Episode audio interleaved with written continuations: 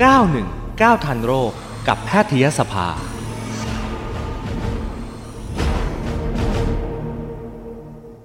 เอาละค่ะ พร้อมคุณหมอก็พร้อมแล้วนะคะ ผู้ช่วยศาสตราจารย์นายแพทย์ต่อพลวัฒนานะคะ คุณหมอเป็นรองผู้อำนวยการโรงพยาบาลศิริราช แล้วก็เป็นผู้ช่วยเลขาธิการแพทยสภาด้วย คุณหมอสวัสดีค่ะ สวัสดีครับพี่ตุ้มครับ อืมจริง ๆ คุณหมองานเยอะเนาะแต่พี่ปุ้มก็กวนคุณหมอบ่อย ครับผมครับ ไม่มีปัญหาครับผม ๆ อืมขอบคุณที่อุตส่าห์สละเวลานะคะ คุณหมอวันนี้คุณหมอจะมาให้ความรู้เรื่องของโรคกระดูกต้นคอเสื่อม ซึ่งจริงๆแล้วเกิดได้กับทุกวัยใช่ไหมคะถามถึงสาเหตุก่อนเลยค่ะว่าสาเหตุมาจากอะไรคะ ครับก็ขอเรียนว่าในอ่ากระดูกคอนะครับ กระดูกสันหลังเนี่ยกระดูกคอเนี่ยเป็นกระดูกที่หลาย ๆ ชิ้นประกอบกัน ก็จะมองภาพง่ายๆก็เหมือนรถไฟอะครับ ค่ะ อ่ากระบวนต่างๆต่อกันใช่ไหมครับ ค่ะ ทีนี้มันมันก็มีกระดูกคอเนี่ยมันมีการเคลื่อนไหวให้ก้มหรือเงยหันซ้ายหันขวา เพราะฉะนั้นตรงข้อต่อต่างๆ ที่มีการขยับเคลื่อนไหว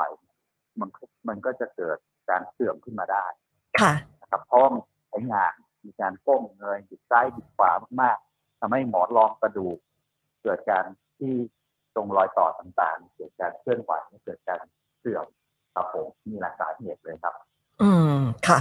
เพราะฉะนั้นถ้าเกิดว่าเราจะเคลื่อนไหวบ่อยๆนะจะหันซ้ายหันขวาเนี่ยต้องยังไงอะฮะ ต้องต้องทำอย่างระมัดระวังหรือว่ายังไงคะคุณหมอ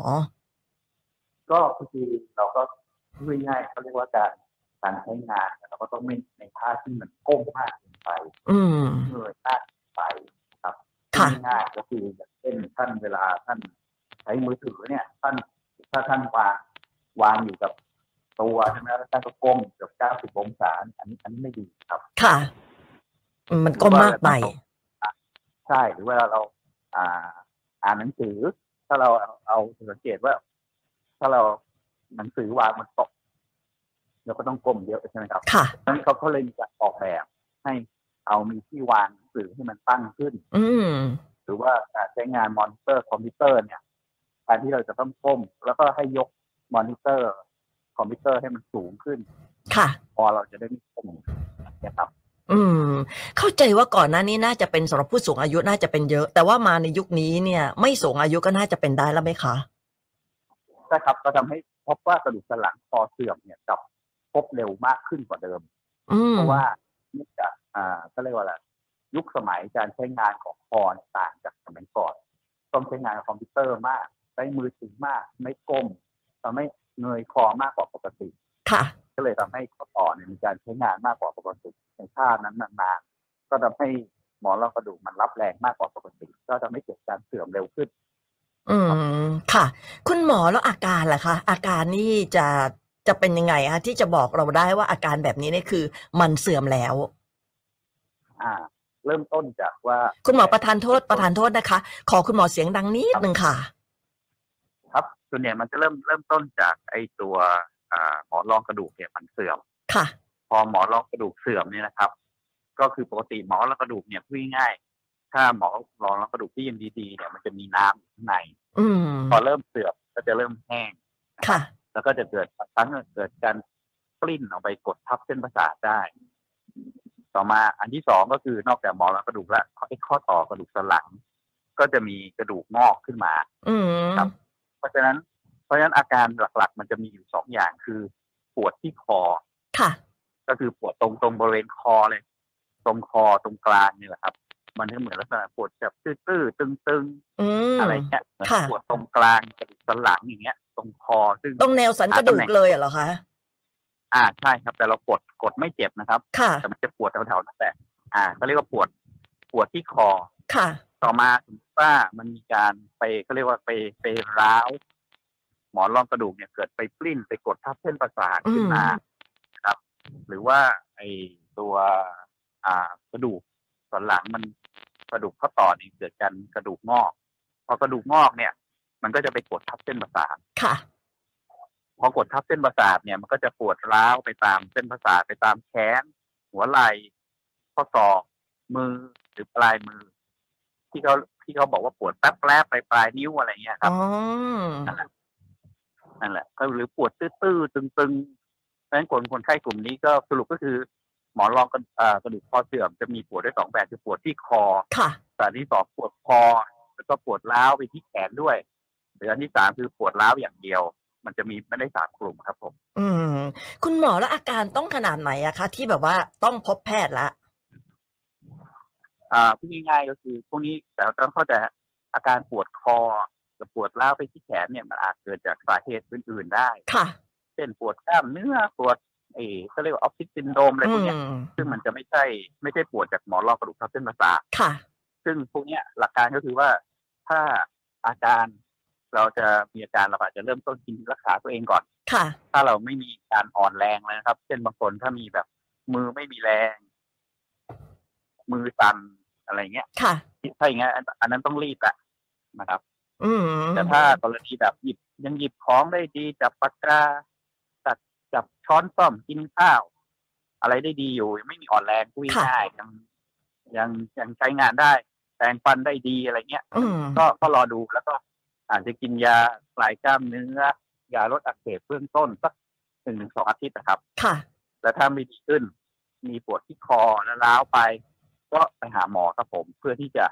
ตรวจเพิ่มเติมว่า เอ้ยเอ่ออาจจะเป็นหมอแล้วกระดูกทับเส้นประสาทไหม หรือ อื เป็น ม ปวดอย่างอื่น ค่ะ ครับ แล้วคุณหมอจะวินิจฉัยโรคยังไงอะคะว่าอันเนี้ยกระดูกคอเสื่อม หรือว่าอันนี้เนยมาจากออฟฟิศซินโดรมหรือว่าอื่น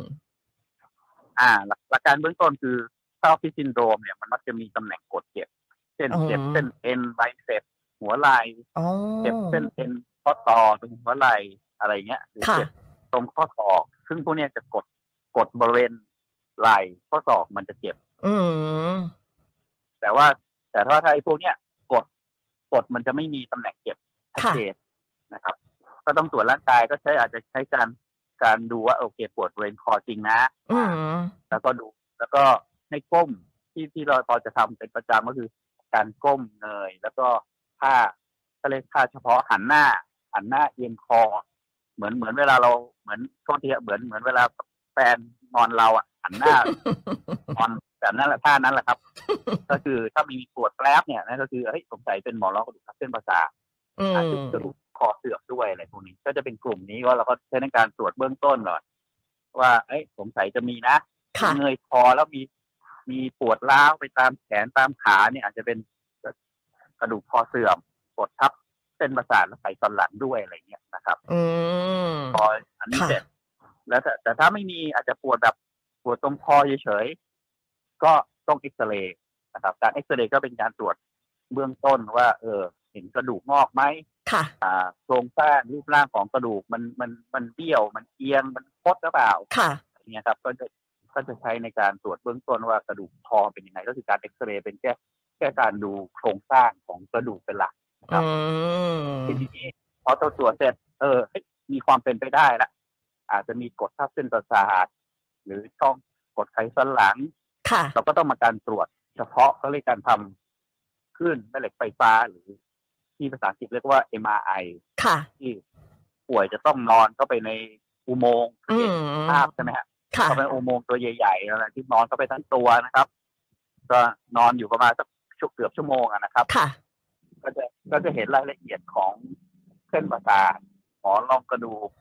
ช่องกระดูกก็จะเห็นชัดเจนมากกว่าเอ็กซเรย์ครับผม อืม แล้วคุณหมอจะรักษายังไงอะคะ ก็ส่วนใหญ่เบื้องต้นนะครับ ถ้ากรณียังไม่มีการอ่อนแรงแบบสุดๆเนี่ย ก็ยังไม่ถึงการรีบต้องผ่าตัด ค่ะ อันดับแรกคือการให้ความรู้ก่อนว่า อ่า ก็ต้องลดการใช้งานคอละ อืม กิจกรรมอะไรที่ท่านไปเต้นอาราบงอาราบิก ปิดคอเท้าต่างๆ ท่านก็ต้องนิมนต์เลิกแล้วครับ ค่ะ อาจจะเคยเห็นใช่ไหมที่แอโรบิกที่แบบบิดคอ โอ้สะบัดเลยไม่ไม่ใช่บิดเฉยๆสะบัดอ่ะ อ่า ก็ก็ต้องขอนิมนต์นะ ว่าเลิกก่อนช่วงนี้ เพราะว่ามันมันอักเสบมากมันกดทับมากอะไรเงี้ยครับ ก็ต้องก็ต้องช่วยกันนิดนึง นึกถึงนึกถึง ต่อมาก็ ค่ะอะเชิญค่ะ ครับ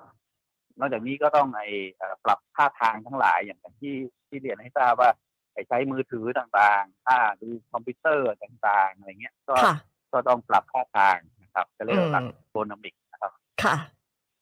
ก็กำลังนึกถึงนัก ก็ ร้องศิลปินร็อกอะค่ะเวลาร้องเพลงชอบสะบัดหัวอะไรเงี้ย อ่าครับผมก็คือคือการการจะบอกว่าการสะบัดเนี่ยถ้า ถ้าในคนปกติก็คงทำได้แต่ถ้า ค่ะ ถ้าท่านถ้าท่านมีมีเพื่อนมาหาแล้ว เพื่อนหมอเรากระดูกกระดูกคอเสื่อมมาท่านก็ต้องหยุดนะครับ ต้องต้องต้องพักกิจกรรมเหล่านั้นไป อื ก่อนครัมบค่ะ แบบนี้งอนแฟนบ่อยเอ่องอนแฟนบ่อย ๆ ก็ไม่ดีใช่ไหมฮะ ถ้าไม่ไม่ไม่ดีอย่างยิ่งนะครับ ก็ อะไรที่ต้องงอนมากๆเดี๋ยวเดี๋ยวเดี๋ยวเขาเดี๋ยวเดี๋ยวเขาไปเลยนะ ครับ กระดูกคอเสื่อมไม่กลัวแต่กลัวแฟนหนี ครับผมครับ คุณหมอมีคุณมนต์ถามมาค่ะคุณมนต์บอกว่าอายุ 39 ปีมีอาการปวดท้ายทอย หัวไหล่ไหปลาร้า รามไปที่อ่ะลามไปที่ต้นแขนไปหาหมอเนี่ยหมอเอ็กซเรย์เบื้องต้นเนี่ยหมอบอกว่าเป็นออฟฟิศซินโดรม แล้วก็กระดูกต้นคอเสื่อม ให้ยามาทานยังไม่หายอาการยังปวดที่ท้ายทอย ตื้อๆอยู่ตลอด ควรทำยังไงดีค่ะเอ่อสามารถไปนวดหรือว่าการทำช็อตเวฟเนี่ยจะช่วยได้ไหมคะ อ่าครับผมก็คือการการนวดจากการช็อตเวฟเนี่ยก็อาจจะเป็นการคลายบริเวณกล้ามเนื้อนะครับ ค่ะ ซึ่งถ้ามันตรงแถวถ้าหากเป็นปวดจากกล้ามเนื้อหรือจากอะไรพวกเนี้ยพอการทำช็อตเวฟการกินยาคลายกล้ามเนื้อต่างถ้ามันดีขึ้น ก็ไม่ไม่ใช่ไม่ใช่หมอรอกระดูกแล้ว อ๋อ แต่ถ้ามันไม่ดีขึ้น อ่า พอไม่ดีขึ้น เราก็ต้องไปตรวจเพิ่มเติมครับผมก็อาจจะต้อง ค่ะ เอ็กซเรย์มาเรบายอย่างที่บอกเนี่ยแหละครับ อืมแต่การที่ไปนวดเนี่ยจำได้ว่าคุณหมอเคยบอกว่าบางทีถ้าไปหาหมอ นวดแผนไทยอะไรมันก็ไม่ควรถูกไหมคะ มันอาจจะไปกดถ้าเกิดกระดูกคอเสื่อมเนี่ยมันจะยิ่งแย่ป่ะคะ ใช่ครับ คือการนวดคือหลักการคืออย่านวดตรงกลาง ค่ะ ให้นวดตรงด้านข้างกล้ามเนื้ออาจจะพอแล้วก็นวดเบาๆนะครับ ไม่ต้องไป อืม ติดสะบักอะไรมากมาย ค่ะ คลายกล้ามเนื้อตรงนี้อาจจะจะช่วยได้บ้าง อืมแหม่จริงๆยังมีคำถามอีกเยอะเลย แต่น่าเสียดายวันนี้คุณหมอมีเวลาน้อยเนาะเวลาหมดแล้วอยากให้คุณหมอฝากทิ้งท้ายอะไรสักนิดหนึ่งค่ะ ครับผมก็หมอรกระดูกเป็นเป็นโรคที่เอ่อเป็นโรคที่มีความรำหน้ารำคาญนะครับ ค่ะ เรื่องของมันบางคนที่เป็นเยอะเนี่ยก็จะมีอาการปวดแกลบใช้งานคอไม่ได้อย่างปกติบางคนคอแข็งเลยครับ แต่โรคพวกเนี้ยเอ่อมันไม่ได้หมายความว่าเป็นโรคนี้เราต้องผ่าเสมอไป ค่ะ ส่วนใหญ่เนี่ยสามารถใช้การพักการรับประทานยาการทำกายภาพบำบัด ค่ะ สักระยะเป็นก่อนนะครับ บางคนก็ต้องนานเหมือนกันนะครับ บางคนสามถึงหกเดือนแล้วจะค่อยๆดีขึ้น อืม นะครับ ค่ะ แต่ว่าถ้าถ้าเป็นมากๆมีผลที่วันก็ค่อยตัดสินใจผ่าตัดครับผม อ๋อ ขอใช้ว่าโรคนี้ไม่เป็นนี่ไม่ได้ว่าต้องผ่านะครับ ค่ะ แต่ว่าต้องใช้เวลานิดนึงในการประเมินก่อนว่าจำเป็นต้องผ่าตัดหรือเปล่า อืมนะคะ ก็ได้ความรู้เรื่องนี้ จริง ๆ อยากจะได้ท่าบริหารคอจากคุณหมอค่ะ แต่ว่าเวลาไม่ทันแล้วจริง ๆ โอกาสหน้าคงได้คุยกันอีกนะคะ คุณหมอขา ได้ได้ครับผมครับผม วันนี้ขอบคุณมากนะคะ ครับ ผู้ช่วยศาสตราจารย์นายแพทย์ต่อพลวัฒนาค่ะ คุณหมอเป็นรองผู้อำนวยการโรงพยาบาลศิริราชแล้วก็เป็นผู้ช่วยเลขาเอ่อเลขาธิการแพทยสภาด้วยขอบคุณมากเลยนะคะ ครับผมขอบพระคุณมากครับ สวัสดีค่ะน่าเสียดายเวลามีน้อยคุณผู้ฟังนะคะ คุณหมอมาที่ไรได้ความรู้เยอะนะ คุณหมอคุยสนุกด้วยนะคะ โอกาสหน้าเราคงจะได้คุยกับคุณหมออีกค่ะ 919 ทันโรคกับแพทยสภา